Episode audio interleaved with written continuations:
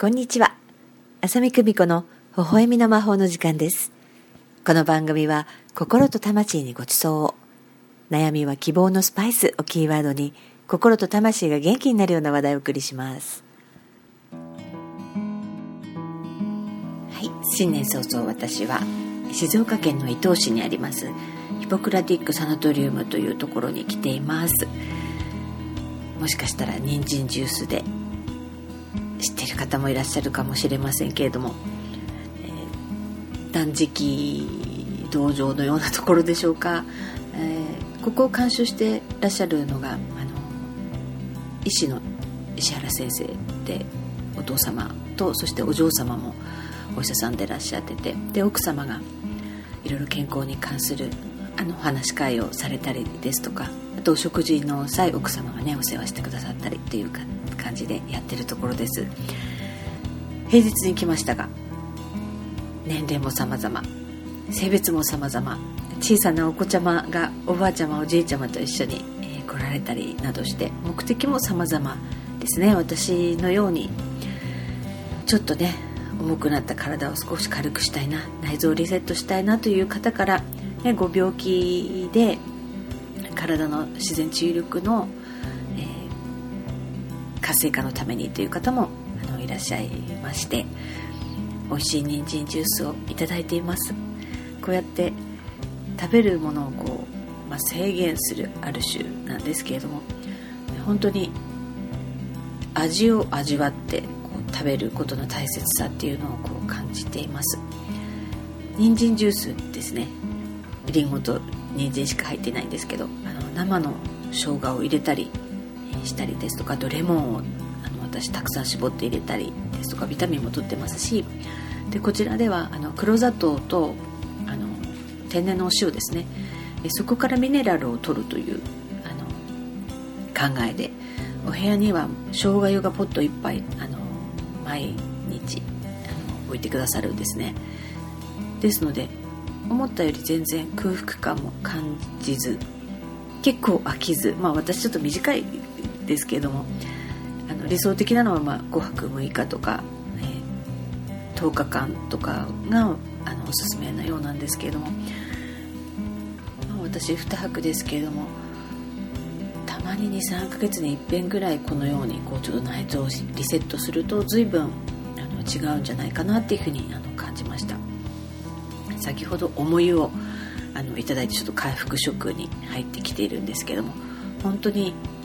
重湯のね味たくさん感じました。複雑なさまざまな味ですね。そして味噌汁ね、具なしのお味噌汁なんですね私は。ですけれど正食って普通の玄米食で普通のご飯を食べられている方もいらっしゃいまして、その上澄みを私は飲んでるんですけど、その具材によりましてねお味噌汁もねやっぱり変わるんですよね。その味覚のこう鋭敏さっていうのはまたいいななんて思いながらいただきましたけれど、ちょうど同じ、ね、ような目的で皆さん来てるので、結構お声掛けいただいたりお話しすることも多いんですけど、私みたいにこうちょっとねグラマラスな方というかね、そういう方が多いのかなと思ったらもう全然そんなことはなくって、一緒にテーブルを囲んだ方なんかは30キロ台で、ね、おばあちゃまでしたけれども、あとは同じくらいの年代の方でもう43キロとか言って、そしたらおばあちゃんは羨ましい、43キロなんて私もそれくらい欲しいわって、なんかそんな羨ましい話をしてましたけれども、私は別の意味で羨ましいわみたいな話をしましたら、そのおばあちゃまの方はもうあなたから私欲しいわ、特に胸が欲しいわ、さっきお風呂で一緒になりましたよねなんて言われたぐらいにして、そうですけどね、やっぱりね体重があったとしても健康であればもちろんいいでしょうけれども、でもねその人その人に合った体っていうのがあるような気がしています。で私、東日本大震災をきっかけに急激に体重が増えてしまって、すくすく成長してしまったんですけれども、この8年こういろんなことがありましたし、新しいチャレンジだったり、今本当に必然的なこうチャレンジをたくさんしてきて、なんかすごくたくさん動いてるようで、なんかこう出力が足りなかったかなみたいな、そういう意味ではこの8年間いろいろなエネルギーをいただけたのかなっていうふうにもこう最近すごく思うんですね。なのでこれからは運動でもそうですけれども、自分のエネルギーをもっともっと出していきたいなっていうふうに今年になって心の中で決めたんですけれどもね、そんな中で体はやっぱりすごく大切で、私体意外と弱いので、もっともっと意識して体のメンテナンスはしていきつつ、本当に元気で自分のやりたいこととか、何か私がやるべき何か魂に沿ってですね、そんなことをこう夢中でやっていけたら、もう本当に最高だなっていうふうに思います。お金もエネルギーもこう残してこの世を去りたくないっていうかなんか本当に気持ちよく使い切って、こうできれば何も残さずに綺麗にいけたらななんていうふうにね、残るのはさ思い出だけみたいな、なんかそういうのがいいななんていうふうに思って新年早々ですけども、でも令和、2年になりまして、最初のワークショップが仙台でやりましたけども、本当たくさんの方に来ていただいて、本当に私はこう皆さんと一緒に勉強して心のことを感じてとか、皆さんそれぞれ違う素敵なところをみんなで発見してみたいな時間がやっぱりすごく好きだなっていうふうに感じました。今年は個人セッションももちろんする予定ではありますけれども、いろんな方とこうグループでのこう学びっていうことも楽しんでいけたらななんていうふうに思っています。1月4日のワークショップでディズニーランドね、夢と魔法の国に行った方がいいですよなんていうふうにアドバイスをしたりしたんですけども、ぜひね2月あたりにでも誰も行かない比較的空いてる時期に一緒にディズニーランド、ディズニーシーかなに行けたらなというふうに思っています。本当にただ一緒に楽しむだけです。私たちがいつも楽しんでるのにみんなを巻き込むというか、本当に自由に何か乗りたければ乗り、見たければ見、食べたければ食べみたいな感じで、楽しくとにかく時間を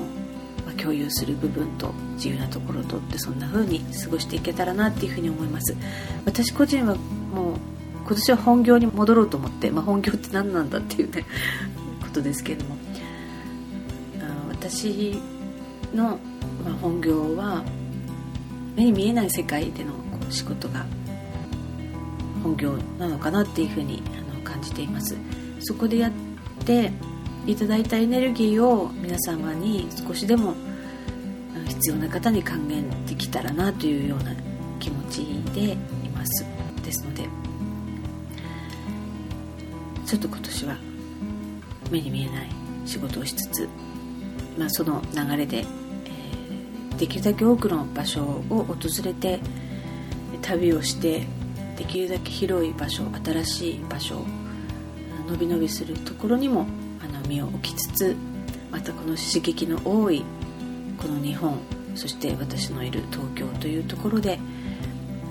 皆さんにお届けできる何かっていうものをこう提供していきたいというふうに思っています。今年はね皆さん変わりますよ。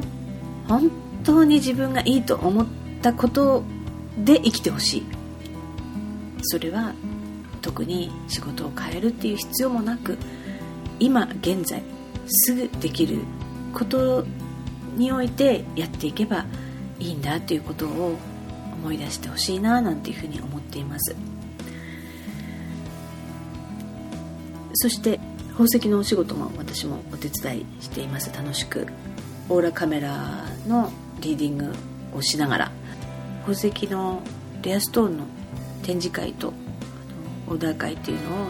12日銀座で行いますので、ぜひそちらもよろしければお出かけいただければなと思います。私も自由にバンバン私が行けるころに行き、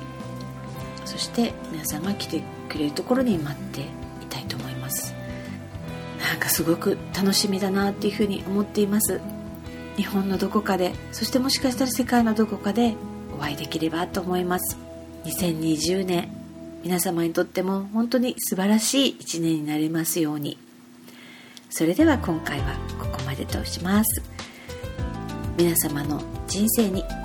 美しい微笑みの花が咲きますように。浅見久美子でした。